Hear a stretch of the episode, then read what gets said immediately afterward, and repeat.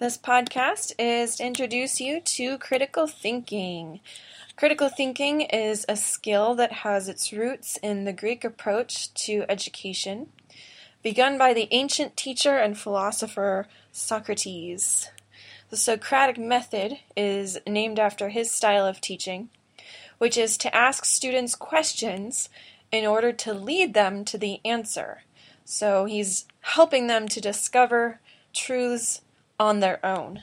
Almost all American university professors make use of this style of teaching. You'll notice that as a teacher, I definitely ask a lot of questions with the intention of having you discover what the answers are.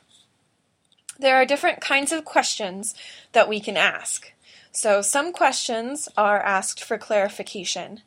This means that we might ask questions to get more information to make sure the answer that we have is the best possible answer. So maybe we'll ask questions like What exactly does this certain word mean?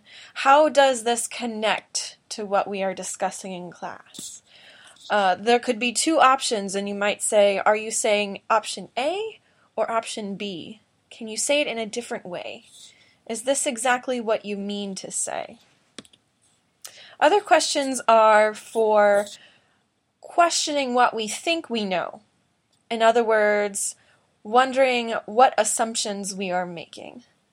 So, this might be asking questions to really make sure that what we know is true, or to sort of examine those assumptions that we make based on what we know or what we've been taught in the past.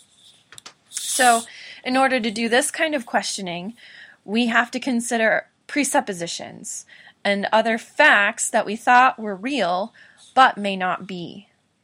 So, what happens as a result of this certain idea? How can we prove or disprove this particular assumption?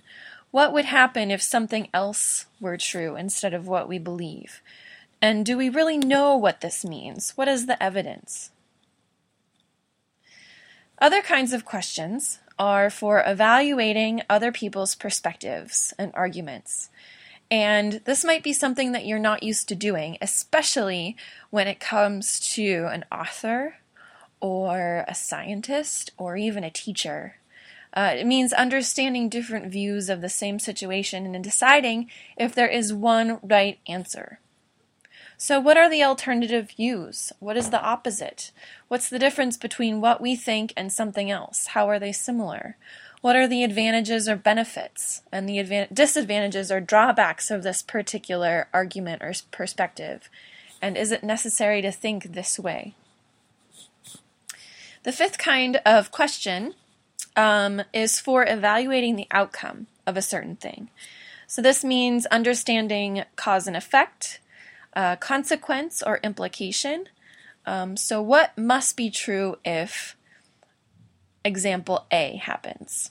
So, looking at sort of the next step in a sequence, wondering how A affects B, how this fits with what we know from before, and wondering why it's important.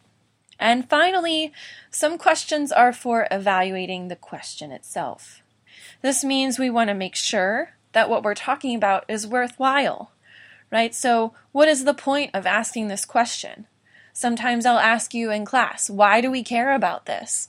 Why do we want to know what the answer to this question is? What is it what what benefits does it have for our learning? What do you think we are answering? Do I make sense when I'm asking this question? why or why not? Uh, what else might I ask? So you'll see many questions over the course of the term. And the temptation might be in your groups just to go through and go down the list and answer them one by one. But the problem with this is that we're not actually learning anything by just checking boxes off of a list, right? Our job for being critical thinkers is not to be satisfied with only the first answer that you or your classmates come up with. Your job is to think of an answer, perhaps, but then think about what other questions you could ask about that answer. What's the next piece of information that you need to know? Ask the next question. That is critical thinking.